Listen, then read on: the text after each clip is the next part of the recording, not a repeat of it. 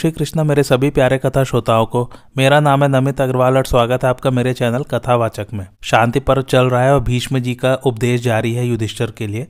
आइए आज की कथा आरंभ करते हैं। भीष्म जी बोले, राजन, जिन उपायों से राजा लोग अपना कोष भरते हैं, उनके विषय में महात्मा लोग ब्रह्मा जी की कही हुई कुछ गाथाएँ कहा करते हैं। राजा को यज्ञानुष्ठान करने वाले द्विजों का धन नहीं लेना चाहिए और देवोत्तर संपत्ति को भी नहीं छूना चाहिए। हाँ लुटेरों का और जो लोग धर्म कर्म नहीं करते, उनका धन वह ले सकता है। जो पुरुष हविष्यान के द्वारा देवता, पितर और अतिथियों का पूजन नहीं करता, उसके धन को धर्मज्ञ पुरुष निरर्थक बताते हैं। धार्मिक राजा को ऐसा धन छीनकर प्रजा का पालन पालन करना चाहिए। जो राजा ऐसे दुष्ट पुरुषों से धन छीनकर उसे सत्पुरुषों को देता है, वह सब प्रकार के धर्मों को जानने वाला है। जिस प्रकार पृथ्वी की धूल पीसने से और भी महीन हो जाती है, उसी प्रकार विचार करने से धर्म का स्वरूप उत्तरोत्तर सूक्ष्म होता जाता है। युधिष्ठर, जो पुरुष समय से पहले ही कार्य की व्यवस्था कर लेता है, उसे अनागत विधाता कहते हैं और जिसे ठीक समय पर ही काम करने की युक्ति सूझ जाती है, वह प्रत्युपन्नमति कहलाता है। ये दो ही सुख पा सकते हैं, दीर्घ सूत्री तो नष्ट हो जाता है। मैं दीर्घ सूत्री के कर्तव्य, अकर्तव्य के निश्चय को लेकर एक सुंदर आख्यान सुनाता हूँ, सावधान होकर सुनो। एक तालाब में जिसमें थोड़ा ही जलता बहुत सी मछलियाँ रहती थी। उसमें तीन कार्यकुशल मत्स्य भी थे। वे तीनों एक साथ ही रहा करते थे। उनमें एक दीर्घ कालज्ञ अर्थात अनागत विधाता, दूसरा प्रत्युपन्नमति और तीसरा दीर्घ सूत्री था। एक दिन कुछ मछेरों ने उस तालाब से सब और नालियाँ निकालकर उसका पानी आसपास की नीची भूमि में निकालना आरंभ कर दिया। तालाब का जल घटता देखकर दीर्घदर्शी ने आगामी भय की शंका से अपने दोनों साथियों से कहा, मालूम होता है इस जलाशय में रहने वाले सभी प्राणियों पर आपत्ति आने वाली है, इसलिए जब तक हमारे निकलने का मार्ग नष्ट न हो, तब तक शीघ्र ही हमें यहाँ से चले जाना चाहिए। यदि आप लोगों को भी मेरी सलाह ठीक जान पड़े तो चलिए किसी दूसरे स्थान को चले। इस पर दीर्घ सूत्री ने कहा, तुमने बात तो ठीक ही कही है, किंतु मेरा ऐसा विचार है कि अभी हमें जल्दी नहीं करनी चाहिए।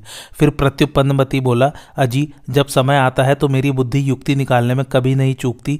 उन दोनों का ऐसा विचार देखकर महामती दीर्घदर्शी तो उसी दिन एक नाली में होकर गहरे जलाशय में चला गया।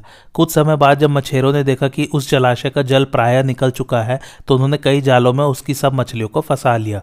सबके साथ दीर्घ सूत्री भी जाल में फंस गया। जब मछेरों ने जाल उठाया तो प्रत्युपन्न मती भी सब मछलियों में घुसकर मरतक सा होकर पड़ गया। वे जाल में फंसी हुई उन सब मछलियों को लेकर दूसरे गहरे जल वाले तालाब पर आए और उन्हें उसमें धोने लगे। इसी समय प्रत्युपन्न मती जाल में से निकलकर जल में घुस गया, किंतु मंद बुद्धि दीर्घ सूत्री अचेत होकर मर गया। इस प्रकार जो पुरुष मोहवश अपने सिर पर आए हुए काल को नहीं देख पाता, वह दीर्घ सूत्री मत्स्य के समान जल्दी ही नष्ट हो जाता है। जो यह समझकर कि मैं बड़ा कार्यकुशल हूँ, पहले ही से अपनी भलाई का उपाय नहीं करता, वह प्रतिपन्नमति नामक मच्छ के समान संशय की स्थिति में पड़ जाता है। इसी से कहा है कि अनागत विदाता और प्रत्युपन्नमति ये दो सुखी रहते हैं और दीर्घ सूत्री नष्ट हो जाता है। ऋषियों ने इन्हीं को धर्मशास्त्र और मोक्ष शास्त्र में प्रधान अधिकारी माना है, तथा यही ऐश्वर्य के भी अधिकारी हैं।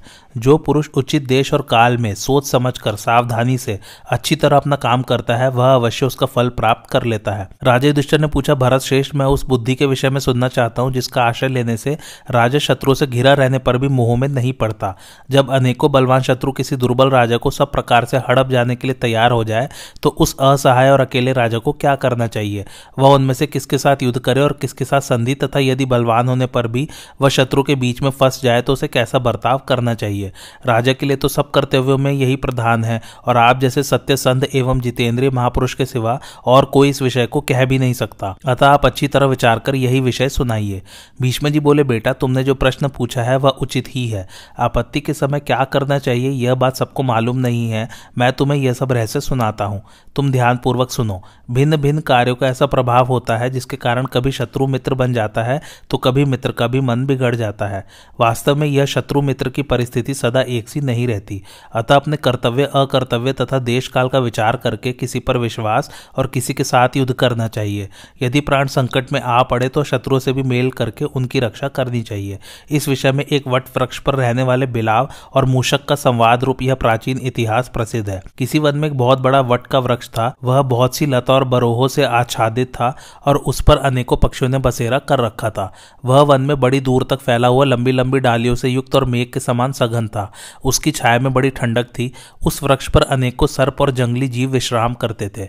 उसी की जड़ में सौ दरवाजों का बिल बनाकर खाकर पलित नाम का एक बुद्धिमान चूहा रहता था, तथा उसकी शाखा पर लोमश नाम का एक बिलाव था। वह बहुत समय से पक्षियों को खाकर बड़े आनंद से वहीं अपने दिन बिता रहा था। एक बार एक चांडाल ने उस वन में आकर डेरा डाल दिया। वह सूर्यास्त होने पर नित्य ही अपना जाल फैला देता था और उसकी तात की डोरियों को यथास्थान लगाकर मौत से अपने झोपड़े में जा सोता था। रात में अनेकों जंगली जीव उस जाल में फंस जाते थे, उन्हें वह सवेरे आकर पकड़ लेता था। बिलाव यद्यपि बहुत सावधान रहता था तो भी एक दिन वह उस जाल में फंस गया। यह देखकर पलित चूहा निर्भय होकर वन में अपना आहार खोजने लगा। इतने ही में उसकी दृष्टि जीवों को लुभाने के लिए चांडाल के डाले हुए मांस खंडों पर पड़ी, अतः वह जाल पर चढ़कर उन्हें खाने लगा। मांस खाने में वह तल्लीन था और मनी मन अपने बंधन में पड़े हुए शत्रु पर हंस रहा था। इतने ही में उसकी दृष्टि एक दूसरे शत्रु पर पड़ी, वह था हरिण नाम का न्योला, जो वहीं पृथ्वी में बिल बनाकर रहता था। चूहे की गंध पाकर वह तुरंत ही अपने बिल से निकल आया। इधर तो यह न्योला अपना भक्ष्य पकड़ने के लिए जीभ लपलपाते हुए पृथ्वी पर खड़ा था। उधर चूहे ने ऊपर की ओर देखा तो उसे वट की शाखा पर बैठा हुआ अपने एक शत्रु और भी दिखाई दिया। वह वट के खोखले में रहने वाला चंद्रक नाम का उल्लू था। इस प्रकार उल्लू और न्योले के बीच में पड़कर उस चूहे को बड़ा भय हुआ और वह चिंता में डूब गया। इसी समय उसे एक विचार सूझा। वह सोचने लगा, जब कोई जीव आपत्ति में पड़कर विनाश के समीप पहुँच जाए तो उसे जैसे बने अपने प्राणों की रक्षा करनी चाहिए। इस समय मेरे ऊपर जो आपत्ति आ पड़ी है, उसमें सभी ओर से प्राण जाने की आशंका है। यदि मैं पृथ्वी पर उतरकर भागता हूँ तो न्योला मुझे खा जाएगा। यहीं रहता हूँ तो उल्लू उठा ले जाएगा, और यदि जाल काट देता हूँ तो बिलाव नहीं छोड़ेगा। परंतु ऐसी स्थिति में भी मुझ जैसे बुद्धिमान को घबराना नहीं चाहिए। बिलाव मेरा कट्टर शत्रु है, किंतु इस समय यह बड़ी विपत्ति में पड़ गया है। अच्छा देखूँ तो सही, अपने स्वार्थ के लिए भी यह मूर्ख मेरी बात मानता है या नहीं? संभव है विपत्तिग्रस्त होने के कारण इस समय यह मुझसे मेल कर ले। आचार्यों का ऐसा मत है कि विपत्ति आ पड़ने पर जीवन रक्षा के लिए बलवान व्यक्ति को अपने समीपवर्ती शत्रु से भी मेल कर लेना चाहिए। बुद्धिमान शत्रु भी अच्छा होता है और मूर्ख मित्र भी किसी काम का नहीं होता। अब मेरे जीवन की रक्षा तो मेरे शत्रु बिलाव के ही द्वारा हो सकती है, अतः मैं इसे इसके जीवन की रक्षा के लिए सम्मति देता हूँ। तब उस परिणामदर्शी चूहे ने बिलाव को समझाते हुए इस प्रकार कहा, भैया बिलाव, अभी जीवित हो ना? मैं इस समय तुमसे एक मित्र की तरह बोल रहा हूँ और चाहता हूँ कि तुम्हारे जीवन की रक्षा हो जाए, क्योंकि इसमें हम दोनों का ही हित है। भैया, डरो मत, तुम आनंद से जीवित रह सकते हो। यदि तुम मुझे मारना न चाहो तो मैं तुम्हारा उद्धार कर सकता हूँ। मैंने मन में खूब विचार करके अपने और तुम्हारे लिए एक उपाय सोचा है, उससे हम दोनों का एक सा हित हो सकता है। देखो ये न्योला और उल्लू मेरी घात में बैठे हुए हैं। अभी इन्होंने मुझ पर आक्रमण नहीं किया है, इसी से अब तक मैं बचा हुआ हूँ। चपल नयन उल्लू डाल पर बैठा हुआ हु हु कर रहा है और मेरी ओर ही ताक लगाए हुए है। इस पापी से मुझे बड़ा डर लगता है। सत्पुरुषों में तो सात पग साथ रहने से ही मित्रता हो जाती है। तुम भी बड़े बुद्धिमान हो, इसलिए मेरे मित्र हो। अब मुझे तुमसे कोई भय नहीं है और मैं इतने दिन साथ रहने का अपना धर्म निभाऊँगा। तुम मेरी सहायता के बिना स्वयं तो इस जाल को काट नहीं सकोगे। हाँ यदि तुम मुझे न मारो तो मैं तुम्हारा बंधन काट सकता हूँ। इसी से मेरी इच्छा है कि हम दोनों में प्रीति बढ़े और नित्य प्रति हमारा समागम हुआ करे। देखो, जब कोई पुरुष लकड़ी का सहारा लेकर किसी गहरी नदी को पार करता है तो वह उस लकड़ी को किनारे लगा देता है और वह लकड़ी उसे पार पहुँचा देती है। इसी तरह हम दोनों का भी मेल हो सकता है। मैं तुम्हें इस विपत्ति से पार कर दूँगा और तुम मुझे आपत्ति से बचा लोगे। इस प्रकार जब पलित चूहे ने दोनों के हित की बात कही तो उसे युक्ति युक्त और मानने योग्य समझकर उस बुद्धिमान बिलाव ने अपनी दशा पर दृष्टि डालकर उसकी बड़ी सराहना की और फिर उसकी ओर देखते हुए इस प्रकार कहने लगा, सौम्य, तुम मुझे जीवित रखना चाहते हो, यह देखकर मुझे बड़ी प्रसन्नता होती है। इस समय अवश्य मैं बड़ी आपत्ति में पड़ गया हूँ और मुझसे भी बढ़कर तुम्हारे ऊपर विपत्ति मंडरा रही है। अतः हम दोनों आपत्तिग्रस्तों में शीघ्र ही संधि हो जानी चाहिए। मैं समयानुसार अवश्य तुम्हारा काम बनाने का प्रयत्न करूँगा। यह विपत्ति टल जाएगी तो तुम्हारा उपकार व्यर्थ नहीं होगा। इस समय मेरा मान भंग हो चुका है, तुम्हारे प्रति मेरी भक्ति हो रही है। अब तो मैं तुम्हारी शरण में हूँ और जैसा तुम कहोगे, वैसा ही करूँगा। लोमश के इस प्रकार कहने पर पलित ने उससे यह अभिप्राय पूर्ण वचन कहे, इस समय मुझे न्योले से बड़ा डर लग रहा है, मैं तुम्हारे नीचे छिप जाना चाहता हूँ। तुम मेरी रक्षा करना, मार मत डालना। इधर यह पापी उल्लू मेरे प्राणों का ग्राहक बना हुआ है, इससे भी तुम मुझे बचा लो। इसके बाद मैं तुम्हारा जाल काट दूँगा, यह बात मैं तुमसे सत्य की शपथ करके कहता हूँ। चूहे की यह युक्ति युक्त बात सुनकर लोमश ने उसकी ओर हर्ष भरी दृष्टि से देखा और स्वागत द्वारा सत्कार करते हुए उसे सुहृदता पूर्वक कहा, तुम जल्दी ही यहाँ आ जाओ। भगवान तुम्हारा मंगल करे, तुम तो मेरे प्राण के समान प्रिय सखा हो। इस समय तो तुम्हारी कृपा से ही मेरी प्राण रक्षा होगी। इसलिए मित्र, आओ, हम तुम दोनों संधि कर लें। भैया, इस संकट से छूट जाने पर मैं अपने मित्र और बंधु बांधवों के सहित तुम्हारे सभी प्रिय और हितकारी काम करता रहूँगा। चूहा बोला, सौम्य, इस आपत्ति से बन जाने पर भी मैं तुम्हारी प्रीति संपादन करूँगा। जब तुम मेरा प्रिय करोगे तो मैं भी अवश्य तुम्हारा हित करूँगा। यद्यपि उपकार का बहुत कुछ बदला देने पर भी वह पहली बार उपकार करने वाले के सत्कर्म की बराबरी नहीं कर सकता, क्योंकि पीछे वाला वाला तो उपकृत होने पर ही उपकार करता है, किंतु पहले उपकार करने वाला किसी कारण से वैसा नहीं करता। भीष्म जी कहते हैं, युधिष्ठर, इस प्रकार बिलाव को उसका स्वार्थ अच्छी तरह समझाकर चूहा आनंद से उसकी गोद में जा बैठा। बिलाव ने भी उसे ऐसा निशंक कर दिया कि वह माता पिता की गोद के समान उसकी छाती से लगकर सो गया। जब न्योले और उल्लू ने उसे बिलाव की गोद में छिपा देखा तो वे निराश हो गए और उनकी ऐसी गहरी प्रीति देखकर उन्हें बड़ा विस्मय हुआ। अंत में निराश होकर वे अपने अपने स्थान को चले गए। चूहा देश काल की गति को अच्छी तरह जानता था, इसलिए वह बिलाव के शरीर पर चढ़कर चांडाल के आने की प्रतीक्षा करते हुए धीरे धीरे जाल को काटने लगा। बिलाव बंधन के खेत से ऊब उठा था। उसने देखा कि चूहा जाल को काटने में फुर्ती नहीं कर रहा है, इसलिए उसे जल्दी करने के लिए उकसाते हुए कहा, सौम्य, तुम जल्दी क्यों नहीं करते हो? देखो, चांडाल आता होगा, उसके आने से पहले ही मेरे बंधनों को काट दो। इस पर पलित ने उससे कहा, भैया, चुप रहो, घबराओ मत, मैं समय को खूब समझता हूँ। ठीक अवसर आने पर कभी नहीं चुकूँगा। जो काम असमय में किया जाता है, उससे करने वाले का हित नहीं होता, किंतु यदि उसे ठीक समय पर किया जाए तो उससे बड़ा लाभ हो सकता है। यदि मैंने समय से पहले ही तुम्हें छुड़ा दिया तो तुम ही से मुझको भय हो सकता है, इसलिए तुम समय की प्रतीक्षा करो। ऐसी जल्दी क्यों करते हो? जिस समय मैं देखूँगा कि चांडाल हथियार लिए हुए इधर आ रहा है, उस समय तुम्हें सामान्य सा भय होता देखकर ही मैं तुम्हारे बंधन काट डालूँगा। उस समय छूटते ही तुम्हें भयवश वृक्ष पर चढ़ना ही सूझेगा और मैं अपने बिल में घुस जाऊँगा।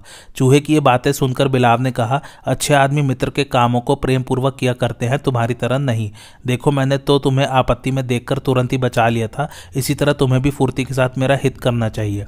तुम ऐसा उपाय करो जिससे हम दोनों ही का भला हो। यदि अज्ञानवश पहले कभी मेरे द्वारा तुम्हारा कोई अहित हुआ हो तो उसे तुम मन में मत लाना। मैं तुमसे क्षमा माँगता हूँ। तुम मेरे प्रति अपना मनोमालिन्य दूर कर दो। चूहा बड़ा बुद्धिमान और नीतिज्ञ था। उसने बिलाव से कहा, जिस मित्र से भय की संभावना हो, उसका काम इस प्रकार करना चाहिए, जैसे बाजीगर सर्प के मुँह से हाथ बचाकर उसे खिलाता है। जो व्यक्ति बलवान के साथ संधि करके अपनी रक्षा का ध्यान नहीं करता, उसका वह मेल अपथ्य भोजन के समान हितकर नहीं होता। ऐसे मित्र के काम को अधूरा ही रखना चाहिए। जब चांडाल आ जाएगा तो भय के कारण तुम्हें भागने की ही सूझेगी। उस समय तुम मुझे नहीं पकड़ सकोगे। मैंने बहुत से तंतु तो काट डाले हैं। अब केवल एक डोरी बाकी है, उसे मैं उसी समय काट दूँगा। तुम घबराओ मत। इसी तरह बात करते करते वह रात बीत गई। लोमश के मन में बराबर भय बढ़ता गया। सवेरा होते ही परिघ नाम का चांडाल हाथ में शस्त्र लिए आता दिखाई पड़ा। वह साक्षात यमदूत के समान जान पड़ता था। उसे देखते ही बिलाव भय से व्याकुल हो गया। उसे भयभीत देखकर चूहे ने तुरंत ही जाल काट दिया। जाल से छूटते ही बिलाव उसी पेड़ पर चढ़ गया और चूहा उस भयंकर शत्रु के पंजे से छूटकर अपने बिल में घुस गया। चांडाल ने उलट पलट कर जाल को सब ओर से देखा और फिर निराश हो उसे उठाकर अपने घर चला गया। उस आपत्ति से छूटकर पेड़ की शाखा पर बैठे हुए लोमश ने बिल में छिपे हुए पलित से कहा, भैया, तुम मुझसे कोई बातचीत किए बिना इस प्रकार से ऐसा बिल में क्यों घुस गए? मैं तो तुम्हारा बड़ा ही कृतज्ञ हूँ। तुमने मेरा बड़ा उपकार किया। क्या तुम्हें मेरी ओर से कोई शंका है? तुमने विपत्ति के समय मेरा विश्वास किया और फिर मुझे जीवन दान दिया। तुम्हारी जैसी शक्ति थी, उसके अनुसार तुमने मेरा पूरा सत्कार किया है। अब तो मैं तुम्हारा मित्र हो गया हूँ और तुम्हें मेरे साथ इस मित्रता का सुख भोगना चाहिए। मेरे जो भी मित्र और बंधु बांधव है, वे सब तुम्हारी इसी प्रकार सेवा करेंगे जैसे शिष्य लोग गुरु की करते हैं। मैं भी तुम्हारी और तुम्हारे मित्र एवं बंधु बांधवों का पूरा सत्कार करूँगा। भला ऐसा कौन कृतज्ञ होगा जो अपने जीवन दाता का सत्कार न करना चाहेगा? तुम मेरे मेरे शरीर के और मेरे घर के स्वामी हो। मेरी जो कुछ संपत्ति है, उसके तुम ही व्यवस्थापक बनो। तुम बड़े बुद्धिमान हो, आज से मेरा मंत्रित्व स्वीकार करो और पिता के समान मुझे सदुपदेश दो। मैं अपने जीवन की शपथ करके कहता हूँ, अब तुम मुझसे किसी प्रकार का भय मत मानो। बुद्धि में तो तुम साक्षात शुक्राचार्य ही हो। अपने मंत्र बल से जीवन दान देकर तुमने मुझे अपने अधीन कर लिया है। बिलाव की ऐसी चिकनी चुपड़ी बातें सुनकर परम नीतिज्ञ चूहे ने कहा, भाई साहब, जिसका जीवन रहते हुए पुरुष अपना स्वार्थ सदता देखता है और जिसके मर जाने से अपनी हानि मानता है, वही उसका मित्र बन सकता है और यह मित्रता भी तभी तक निभती है जब तक अपने स्वार्थ से विरोध नहीं आता। मित्रता कोई स्थायी रहने वाली चीज़ तो है नहीं, और शत्रुता भी सदा नहीं बनी रहती। स्वार्थ की अनुकूलता और प्रतिकूलता से ही मित्र और शत्रु बनते रहते हैं। कभी कभी समय के फेर से मित्र भी शत्रु बन जाता है और शत्रु से भी मित्रता हो जाती है। जो व्यक्ति मित्रों का सर्वदा विश्वास करता है और शत्रु से सदा सशंक बना रहता है, नीति शास्त्र पर दृष्टि रखकर किसी से प्रेम नहीं करता, उसका किसी समय सर्वथा मूलोच्छेद हो जाता है। पिता, माता, पुत्र, मामा, भांजे तथा और सब सगे संबंधी स्वार्थ के लिए ही एक दूसरे से बंधे रहते हैं। हैं अपना प्यारा पुत्र भी यदि पतित हो जाता है तो माँ बाप उसे त्याग देते हैं। संसार में सब लोग सर्वदा अपनी ही रक्षा करना चाहते हैं, इसलिए तुम स्वार्थ को ही सबका सार समझो। सब जीव स्वार्थ के ही साथी हैं। संसार में मुझे तो किसी का भी प्रेम अकारण नहीं जान पड़ता। यद्यपि कभी कभी क्रोधवश भाइयों में और पति पत्नियों में भी फूट पड़ जाती है, तथापि स्वभावता उनमें प्रेम रहता ही है। दूसरे लोगों से इस प्रकार की प्रीति नहीं हो सकती। दूसरों से तो कुछ मिलने से अथवा मीठी मीठी बातें सुनने से ही प्रेम होता है। हमारी प्रीति भी एक विशेष कारण से ही हुई थी। अब जब वह कारण नष्ट हो गया तो प्रीति भी नहीं रही। बताओ अब किस कारण को लेकर मैं यह समझूं कि तुम मुझसे प्रेम करते हो? मित्रता और शत्रुता के भाव तो बादलों के समान क्षण क्षण में बदलते रहते हैं। आज ही तुम मेरे शत्रु हो सकते हो और आज ही मित्र बन सकते हो। पहले भी हमारी प्रीति तभी तक थी जब तक उसका कारण बना हुआ था। वह काम पूरा होने पर अब हम फिर आपस में शत्रु हो गए हैं। तुम्हारा काम पूरा हो चुका और मेरी भी विपत्ति टल गई। अब तो मुझे खा जाने के सिवा तुम्हारा मुझसे कोई और प्रयोजन सिद्ध नहीं हो सकता। मैं तुम्हारा भक्ष्य हूँ और तुम मुझे खाने वाले हो मैं दुर्बल हूँ और तुम बलवान हो। हमारी शक्ति समान नहीं है, इसलिए अब अलग हो जाने पर हमारी संधि नहीं हो सकती। मैं अच्छी तरह समझता हूँ, तुम्हें भूख लगी हुई है और यह तुम्हारा भोजन करने का समय है, इसलिए मुझे फुसलाकर तुम अपना भक्ष्य पाना चाहते हो। इसी से अपने स्त्री पुत्रों के बीच में बैठकर तुम मुझसे मेल करने चले हो। परंतु मित्र, तुम मेरी जो सेवा करना चाहते हो, उसे कराने की मुझमें योग्यता नहीं है। जब तुम्हारे प्रिय पुत्र और स्त्री मुझे तुम्हारे पास बैठा देखेंगे तो वे मुझे चट करने में क्यों चूकेंगे? इसलिए मैं तुम्हारे साथ नहीं रह सकता। हमारे समागम का जो कारण था, वह तो बीत चुका। जो अपना शत्रु हो, दुष्ट हो, कष्ट में पड़ा हुआ हो, भूखा हो और भोजन की तलाश में हो, उसके पास थोड़ी सी भी बुद्धि रखने वाला व्यक्ति कैसे जा सकता है? इसलिए भैया तुम्हारा कल्याण हो। लो, मैं तो जाता हूँ, मुझे तो दूर से भी तुम्हारा भय लगा हुआ है। अब तुम भी लौट जाओ। यदि तुम्हें मेरे किए हुए उपकार का ध्यान है तो सर्वदा सख्य भाव बनाए रहना। कभी अवसर पाकर मुझे दबोच मत बैठना। यदि वास्तव में स्वार्थ पर तुम्हारी दृष्टि नहीं है तो बताओ, मैं तुम्हारा क्या काम करूँ? मैं तुम्हें सब कुछ दे सकता हूँ, परंतु अपने आप को नहीं दे सकता। अपनी रक्षा करने के लिए तो संतान, राज्य, रत्न और धन आदि सभी का त्याग किया जा सकता है। अधिक क्या सारा सर्वस्व लुटाकर भी जीव को अपनी रक्षा करनी चाहिए? क्योंकि हमने सुना है, जीवित रहने वाले को ये फिर भी मिल जाते हैं। पलित ने जब इस प्रकार खरी खरी सुनाई तो बिलाव ने लज्जित होकर कहा, भाई, मैं सत्य की सौगंध खाता हूँ, मित्र से द्रोह करना तो बड़ी बुरी बात है। तुमने मेरी भलाई की, इसे तो मैं तुम्हारी बुद्धिमानी ही समझता हूँ। तुमने बड़ी नीतियुक्त बात कही है, तुम्हारा विचार मुझसे पूरा पूरा मिलता है, किंतु इस विषय में तुम्हें मेरी ओर से कोई विपरीत बात नहीं समझनी चाहिए। तुमने प्राणदान देकर मेरे साथ मित्रता की है, और मैं भी धर्म को जानने वाला गुड़ग्राही और कृतज्ञ हूँ। विशेषतः तुम्हारे प्रति तो मेरा बहुत ही प्रेम है, इसलिए तुम्हें भी मेरे साथ ऐसा ही बर्ताव करना चाहिए। तुम्हारे कहने से तो मैं अपने बंधु बांधवों सहित प्राण भी त्याग सकता हूँ। हम जैसे मनस्वियों में तो सभी बुद्धिमानों का विश्वास हो जाता है, अतः तुम्हें मेरे ऊपर कोई शंका नहीं करनी चाहिए।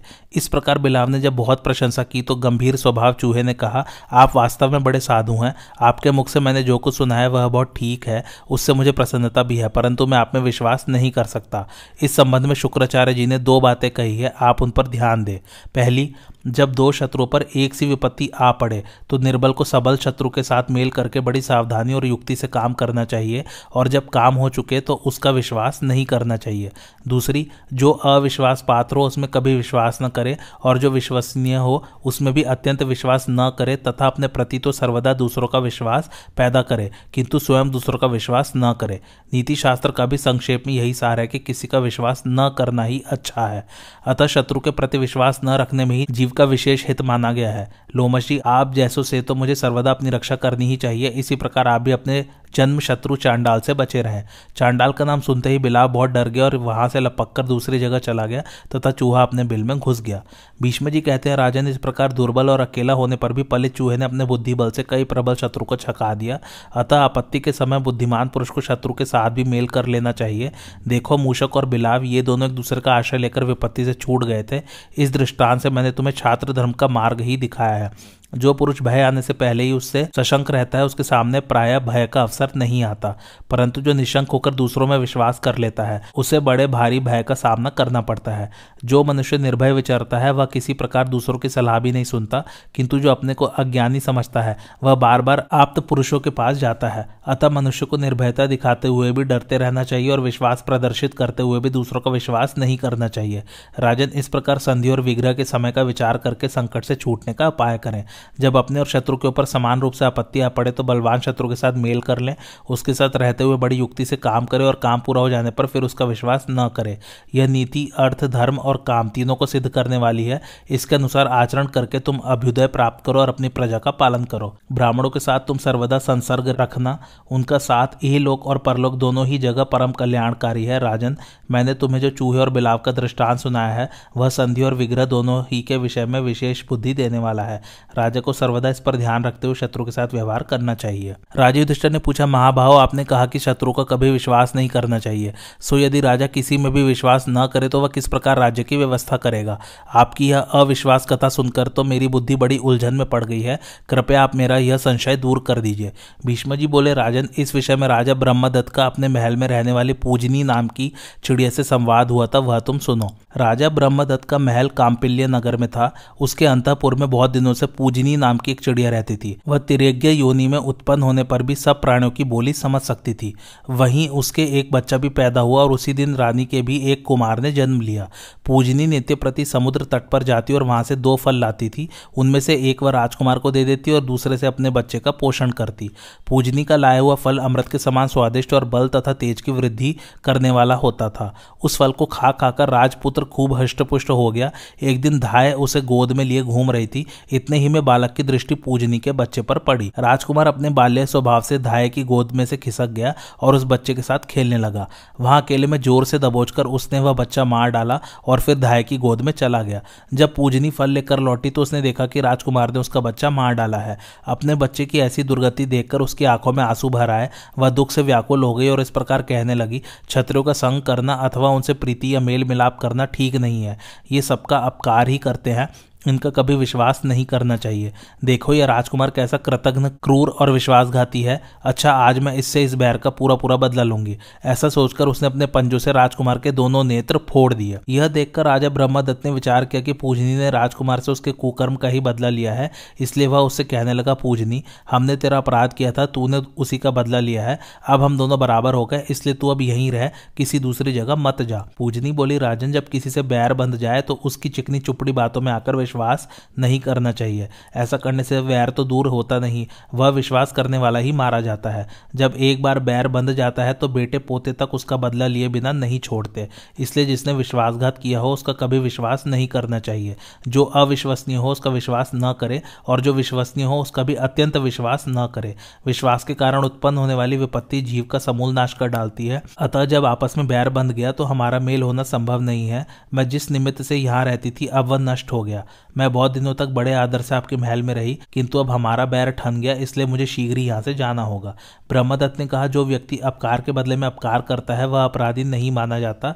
इससे तो अपकार करने वाला ऋणमुक्त हो जाता है, इसलिए तू आनंद से यही रह, कहीं मत जा। पूजनी बोली राजन जिसका अपकार किया जाता है और जो अपकार करता है, उनका मेल नहीं हो सकता। वह बात दोनों ही के हृदयों में खटकती रहती है। ब्रह्मदत्त ने कहा, पूजनी, इससे तो बैर शांत हो जाता है और अपकार करने वालों को पाप का फल भी नहीं भोगना पड़ता। इसलिए अपकार सहने वाले और अपकारी का मेल तो फिर भी हो ही सकता है। पूजनी बोली, इस प्रकार बैर कभी दूर नहीं होता और यह समझकर कि शत्रु ने मुझे सांत्वना दी है, उसका विश्वास भी नहीं करना चाहिए। ऐसे अवसर पर विश्वास करने से प्राणों से भी हाथ धोना पड़ता है, इसलिए फिर मुँह न दिखाना ही अच्छा है। ब्रह्मदत्त ने कहा, यदि आपस में बैर रखने वाले भी साथ साथ रहें तो उनमें स्नेह हो जाता है, फिर उनमें बैर नहीं रहता। पूजनी बोली, राजन, पंडित लोग अच्छी तरह जानते हैं, बैर पाँच कारणों से हुआ करता है। स्त्री के कारण, घर और ज़मीन के कारण, कठोर वाड़ी के कारण, आपस की लाग डांट के कारण और अपराध के कारण। जिस प्रकार बड़वानल किसी भी प्रकार शांत नहीं होता, वैसे ही क्रोधाग्नि भी धन से समझाने से या डांटने डपटने से ठंडी नहीं पड़ती। बैर के कारण उत्पन्न होने वाली आग एक पक्ष को स्वाहा किए बिना कभी शांत नहीं होती, जिसने पहले अपकार किया हो, वह धन और मान द्वारा बहुत सत्कार करे तो भी उसका विश्वास नहीं करना चाहिए। अब तक तो न मैंने आपका कोई अपकार किया था और न आपने ही मेरी कोई हानि की थी, इसलिए मैं आपके महल में रहती थी। किंतु अब मुझे आपका विश्वास नहीं हो सकता। ब्रह्मदत्त कहा पूजनी संसार में तरह तरह की क्रियाएँ काल के ही कारण होती है। काल की प्रेरणा से ही लोग विविध कर्मों में प्रवृत्त हो रहे हैं। इनमें कौन किसका अपराध करता है? जन्म और मृत्यु का प्रेरक भी समान रूप से काल ही है। काल के कारण जीव के जीवन का अंत होता है। इसलिए जो कुछ हुआ है उसमें मैं तेरा कोई अपराध नहीं समझता। तू यहाँ आनंद से रह, तुझे कोई कष्ट नहीं पहुंचावेगा। तुझसे जो अपराध बन गया है, उसे मैंने क्षमा किया, अब तू भी मुझे क्षमा कर दे। पूजनी बोली, यदि आप काल को ही सब क्रियाओं का कारण मानते हैं तो किसी का किसी के साथ बैर नहीं होना चाहिए। फिर अपने सगे संबंधियों के मारे जाने पर लोग उनका बदला क्यों लेते हैं और शोकाकुल होकर इतनी हाय हाय क्यों करते हैं? वास्तव में दुख के कारण ही सबको उद्वेग होता है। सुख तो सभी को प्रिय है और दुख के अनेकों रूप है।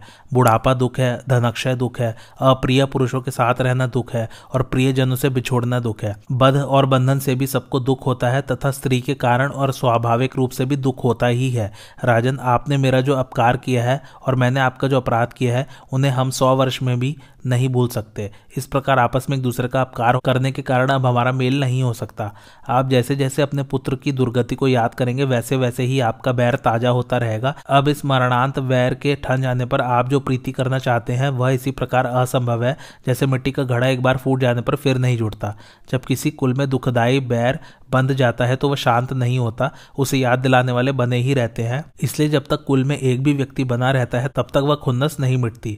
इसलिए किसी का कुछ बिगाड़ कर देने पर फिर राजा को उसका विश्वास नहीं करना चाहिए। ब्रह्मदत्त ने कहा, अविश्वास करने से तो मनुष्य संसार में कुछ भी प्राप्त नहीं कर सकता। यदि मन में एक प्रकार का भी भय बना रहे तो उसका जीवन ही मिट्टी हो जाएगा।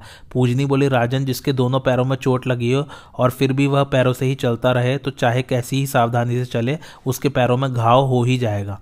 जो पुरुष अपने रोगी नेत्रों को हवा के समान खुले रखता है, उसके नेत्रों में वायु के कारण अवश्य ही बहुत पीड़ा बढ़ जाएगी। जो पुरुष अपनी शक्ति का विचार न करके अज्ञानवश, भयानक मार्ग में चल पड़ता है, उसका जीवन उस मार्ग में ही समाप्त हो जाता है। जो किसान वर्षा के समय का विचार न करके खेत जोतता है, उसका परिश्रम व्यर्थ होता है और उसे अनाज नहीं मिलता। जो पुरुष हितकारी भोजन करता है, उसके लिए वह अन्न अमृत रूप हो जाता है। परंतु जो परिणाम का विचार न करके कुपथ्य सेवन करता है, उसके जीवन का अंत तो उस अन्न के साथ ही समझो। दैव और पुरुषार्थ, ये दोनों एक दूसरे के आश्रय से रहते हैं, किंतु उदार पुरुष सर्वदा शुभ कर्म किया करते हैं और नपुंसक दैव के भरोसे पड़े रहते हैं। जो पुरुष कर्म को छोड़ बैठता है, वह दरिद्रता के चंगुल में फंसकर सदा अनर्थों का शिकार बना रहता है, अतः मनुष्य को सर्वस्व की बाजी लगाकर भी अपना हित करना चाहिए। विद्या, शूरवीरता, दक्षता, बल और धैर्य, ये पाँच मनुष्य के स्वाभाविक मित्र है। बुद्धिमान लोग सर्वदा इनके सहवास में रहते हैं। घर, सोना, चांदी, पृथ्वी, स्त्री और सुहृदगढ़ ये मध्यम कोटि के मित्र है। ये मनुष्य को सभी जगह मिल सकते हैं। जो मनुष्य बुद्धिमान होता है, वह सभी जगह आनंद में रहता है। बुद्धिमान के पास थोड़ा सा धन हो तो वह भी बढ़ता रहता है। वह दक्षता पूर्वक काम करते हुए संयम के द्वारा सर्वत्र प्रतिष्ठा प्राप्त कर लेता है। किंतु बुद्धिहीन पुरुष घर, धरती, स्वदेश और स्वजनों की चिंता में ग्रस्त रहकर सदा दुखी बना रहता है। यदि अपनी जन्मभूमि में भी रोग और दुर्भिक्षा आदि का कष्ट हो तो वहाँ से अन्यत्र चला जाए। यदि रहना हो तो सदा सम्मान पूर्वक ही रहे। इसलिए अब मैं दूसरी जगह जाऊँगी। यहाँ रहना मेरे लिए संभव नहीं है। दुष्टा भार्य, दुष्ट पुत्र, कुटिल राजा, दुष्ट मित्र, दूषित संबंध और दुष्ट देश को तो दूर से ही छोड़ देना चाहिए। कुपुत्र पर भला कैसे विश्वास हो सकता है?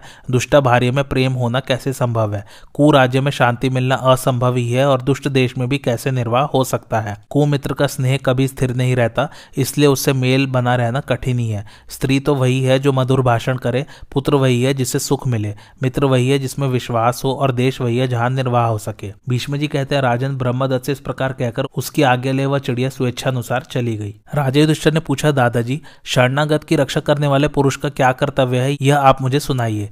भीष्म जी बोले, राजन, शरणागत की रक्षा करना बड़ा भारी धर्म है। ऐसा प्रश्न तुम्हें अवश्य पूछना चाहिए। शिबी आदि राजाओं ने तो शरणागतों की रक्षा करके ही सर्वश्रेष्ठ सिद्धि प्राप्त कर ली थी।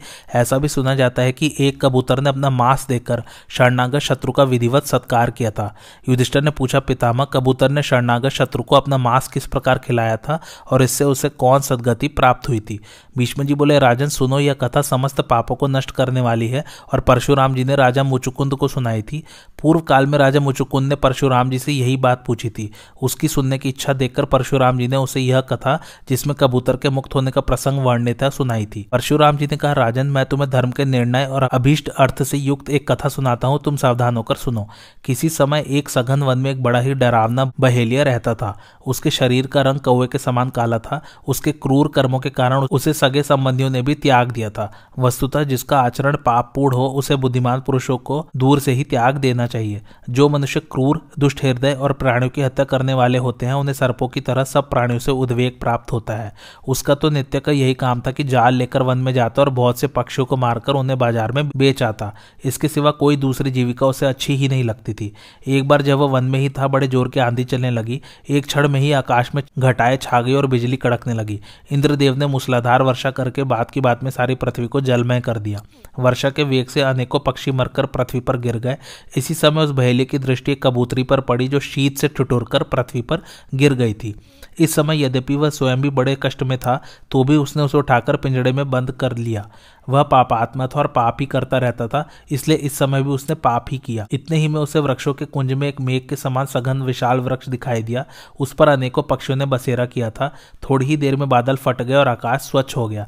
बहेलिया जाड़े से बहुत ठिठुर रहा था। उसने उधर उधर देखकर विचार किया, यहाँ से मेरी झोपड़ी तो बहुत दूर है। अच्छा आज यहीं ठहर जाऊँ। ऐसा सोचकर उस पेड़ के नीचे ही रात बिताने के विचार से उसने हाथ जोड़कर प्रणाम करते हुए कहा, इस वृक्ष पर जो देवता निवास करते हो, मैं उनकी शरण लेता हूँ। इस प्रकार प्रार्थना करके वह पत्ते बिछाकर एक शिला पर सिर रखकर सो गया। राजन उस वृक्ष की शाखा पर बहुत दिनों से एक कबूतर रहता था। उसकी कबूतरी सवेरे से ही चुगा लेने गई थी और अभी तक लौटकर नहीं आई थी। इस समय रात हुई देखकर उस कबूतर को बड़ा खेद हुआ। वह कहने लगा, अरे, आज तो बड़ी आंधी वर्षा थी और मेरी प्यारी कबूतरी अभी तक नहीं आई। उसके अभी तक न लौटने का क्या कारण हो सकता है? वन में न जाने वह कुशल से भी होगी या नहीं? उसके बिना तो आज मेरा यह घोंसला उजाड़ सा जान पड़ता है। वास्तव में घर को घर नहीं कहते, गृहिणी को ही घर कहते हैं।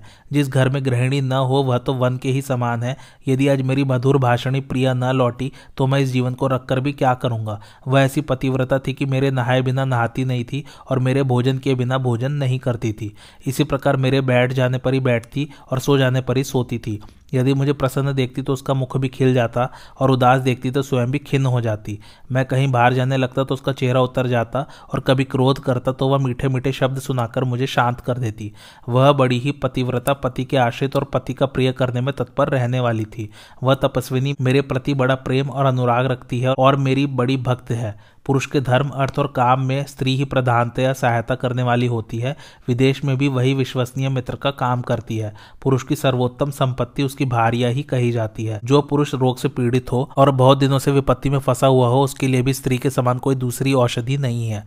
पुरुष का स्त्री के समान न तो कोई बंधु है और न धर्म साधन में कोई वैसा सहायक है, जिसके घर में साध्वी और मधुर भाषणी भारिया नहीं है, उसे तो वन में चला जाना चाहिए। उसके लिए तो जैसा घर वैसा ही वन। भीष्म जी कहते हैं, जब कबूतर इस प्रकार विलाप कर रहा था तो बहेलिए के पिंजड़े में पड़ी हुई कबूतरी ने उसका करुण क्रंदन सुनकर कहा, अहो, मेरा बड़ा सौभाग्य है जो मेरे प्रिय पतिदेव इस प्रकार मेरा गुणगान कर रहे हैं। स्त्री का इष्ट देव तो पति ही है, जिससे पतिदेव प्रसन्न नहीं रहते, वह पत्नी दावानल से दग्ध हुए पुष्प और गुच्छों के समान भस्म हो जाती है। अस्तु, अब मेरे विषय में तो आप कोई चिंता न करें, मैं आपसे एक प्रार्थना करती हूँ, आपसे हो सके तो एक शरणागत की रक्षा कीजिए। देखिए, यह बहेलिया आपके निवास स्थान पर आकर सोया है, यह ठंड और भूख से व्याकुल है, आप इसका सत्कार कीजिए। स्वामिन, जगन माता गौ और ब्राह्मण का वध करने वाले को जो पाप लगता है, वही शरणागत की हिंसा करने वाले को भी लगता है। भगवान ने हमारी कापोती वृत्ति बना दी है। अपने जाति धर्म के अनुसार आप जैसे मनस्वी को उसका आचरण करना चाहिए। जो गृहस्थ यथाशक्ति अपने आश्रम धर्म का पालन करता है, वह मरने के पश्चात अक्षय लोक प्राप्त करता है। अतः आप अपने देह की ममता छोड़कर धर्म और अर्थ पर दृष्टि रखते हुए इस बहेलिए का ऐसा सत्कार करें। जिससे इसका मन प्रसन्न हो जाए। मेरे लिए अब आपको चिंता न करें। आपकी शरीर यात्रा का निर्वाह करने के लिए आपको दूसरी स्त्रियाँ मिल जाएँगी। इस प्रकार पिंजड़े में पड़ी हुई उस तपस्विनी कबूतरी ने अपने पति से कहा और फिर अत्यंत दुखी होकर पति के मुँह की ओर देखने लगी। स्त्री की अधर्मानुसार और युक्ति युक्त बात सुनकर कबूतर को बड़ी प्रसन्नता हुई और उसकी आँखों में आनंद अश्रु छलक आए। उसने निरंतर पक्षियों की हिंसा से निर्वाह करने वाले उस बहेले की ओर देखकर उसका यथोचित स्वागत करते हुए कहा, कहिए, मैं आपकी क्या सेवा करूँ? आप हमारे घर पधारे हैं। घर आय का आतिथ्य करना यो तो सभी का कर्तव्य है, किंतु पंच यज्ञ के अधिकारी गृहस्थ का तो यह प्रधान धर्म है। जो पुरुष गृहस्थ आश्रम में रहते हुए भी मोहवश पंच महायज्ञ नहीं करता, उसे धर्मानुसार ऐहिक और पारलौकिक दोनों प्रकार के सुख नहीं मिलते। इसलिए आपकी जो इच्छा हो कहिए, किसी प्रकार का दुख न मानिए। आप अपने मुख से जो कुछ कहेंगे मैं वही करूँगा। उसकी बात सुनकर बहेलिया ने कहा, मुझे शीत से बड़ा कष्ट हो रहा है, इसलिए कोई ठंड से बचने का उपाय करो। यह सुनकर कबूतर ने पृथ्वी पर पत्ते इकट्ठे कर दिए और उन्हें जलाने को चिंगारी लेने के लिए बड़ी तेज़ी से उड़ान लगाई। वह लुहार के घर से अंगारा ले आया और उससे सूखे पत्तों में आग लगा दी। बहेलिया आग तापने लगा। इससे उसके शरीर में गर्मी आ जाने से उसके होश हवाश ठिकाने पर आ गए। फिर उसने अत्यंत आनंदित होकर डबडबाई आँखों से कबूतर की ओर देखते हुए कहा, मुझे बड़ी भूख लगी है, मैं चाहता हूँ तुम मुझे कुछ भोजन दो। बहेलिया की बात सुनकर कबूतर इस चिंता में पड़ गया कि अब मुझे क्या करना चाहिए। उस समय वह अपनी असमर्थता पर खेत प्रकट करने लगा, किंतु कुछ ही देर में उसे एक बात याद आई और वह कहने लगा अच्छा थोड़ी देर ठहरिए, मैं अभी आपकी तृप्ति का उपाय किए देता हूँ। ऐसा कहकर उसने सूखे पत्तों से आग सुलगाई। और फिर बड़े हर्ष में भरकर कहा, पहले ऋषि देवता और महानुभाव पितरों के मुख से मैंने सुना है कि अतिथि सत्कार बड़ा भारी पुण्य है। सौम्य, आज आप हमारे अतिथि है, इसलिए मैंने आपका सत्कार करने का पक्का विचार कर लिया है। आप मुझ पर सदा कृपा दृष्टि रखें। ऐसा कहकर वह पक्षी प्रसन्न वदन से अग्नि की तीन परिक्रमाएँ करके उसमें कूद पड़ा। कबूतर को आग में गिरा देखकर बहेलिया मनी मन सोचने लगा, अरे, मैंने यह क्या कर डाला? हाय, मैं बड़ा क्रूर हूँ।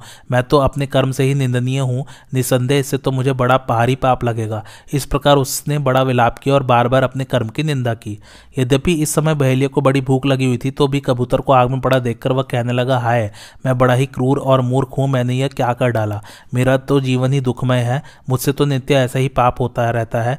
मैं सर्वथा अविश्वसनीय, दुष्ट बुद्धि और क्रूर विचारों वाला हूँ। सारे शुभ कर्मों को छोड़कर मैंने यह पक्षियों को फंसाने का ही धंधा स्वीकार किया है। देखो, यह कबूतर कैसा महात्मा है। इसने अपने को अग्नि में होम कर मुझे अपना मांस दिया। ऐसा करके इसने ही मुझे धर्म का भी उपदेश कर दिया है। अब मैं भी स्त्री और पुत्रों का मोह छोड़कर अपने प्रिय प्राणों को त्याग दूँगा। आज से मैं सब प्रकार के भोगों को त्याग कर भूख, प्यास और धूप को सहन करते हुए शरीर को सुखा डालूँगा और तरह तरह से उपवास करके अपना परलोक सुधारूँगा। अहो, अपना शरीर होमकर इस कबूतर ने यह बता दिया कि अतिथि का सत्कार कैसे करना चाहिए। इसलिए अब मैं भी धर्माचरण करूँगा। मनुष्य का सर्वोत्तम आशय धर्म ही है। ऐसा सोचकर उस बहेली ने लाठी, शलाका, जाल और पिंजड़े को फेंक कर उस कबूतरी को भी छोड़ दिया और महाप्रस्थान का निश्चय करके वहाँ से तप करने के लिए चल दिया। बहेली के चले जाने पर कबूतरी पति को स्मरण करके बहुत शोकाकुल हो गई और दुख से विलाप करते हुए कहने लगी, प्रियतम, मुझे याद नहीं कि कभी तुमने मेरा कोई अप्रिय कार्य किया हो। तुम नित्य ही मेरा लालन करते थे और बड़े आदर से सत्कार करते थे। मैंने तुम्हारे साथ बहुत सुख भोगा है। आज मेरे लिए वह कुछ भी नहीं रहा। स्त्री को पिता, भाई और पुत्र से तो थोड़ा सा ही सहारा मिलता है। उसे अपार सुख देने वाला तो पति ही है। अतः ऐसी कौन नारी है जो अपने पति का आदर न करेगी? स्त्री के लिए पति के समान कोई नाथ नहीं है और न पति के समान कोई सुख ही। है उसके लिए तो धन और सर्वस्व को छोड़कर पति ही एकमात्र गति है। नाथ, अब तुम्हारे बिना मुझे इस जीवन से भी क्या प्रयोजन है? ऐसी कौन सती स्त्री होगी जो पति के बिना जीवित रहना चाहेगी? इसी प्रकार उस कबूतरी ने दुखित होकर बहुत करुण क्रंदन किया और फिर उस जलती हुई आग में कूद पड़ी। उसने देखा कि उसका पति रंग बिरंगे फूलों की माला और विचित्र वस्त्राभूषणों से सुसज्जित हुआ एक विमान पर बैठा है तथा अनेकों महापुरुष उसकी सेवा में उपस्थित है।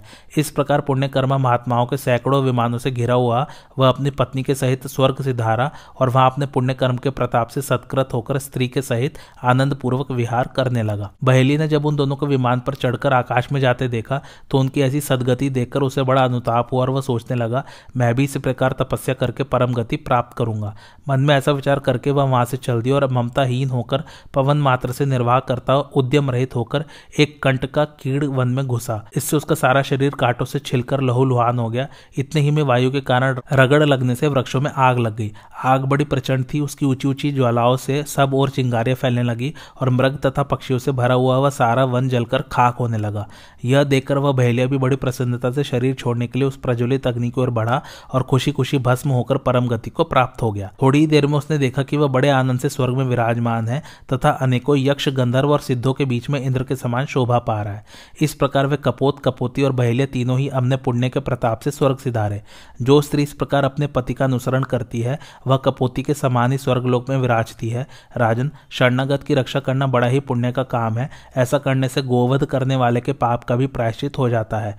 इस पाप नाशक पवित्र इतिहास को सुनने से मनुष्य की दुर्गति नहीं होती और वह स्वर्ग सुख प्राप्त करता है। आज की कथा यही समाप्त होती। कैसी लगे आप लोगों को मेरी कथा? मुझे कमेंट करके ज़रूर बताइए और मेरे चैनल कथावाचक को लाइक, शेयर और सब्सक्राइब ज़रूर कीजिए।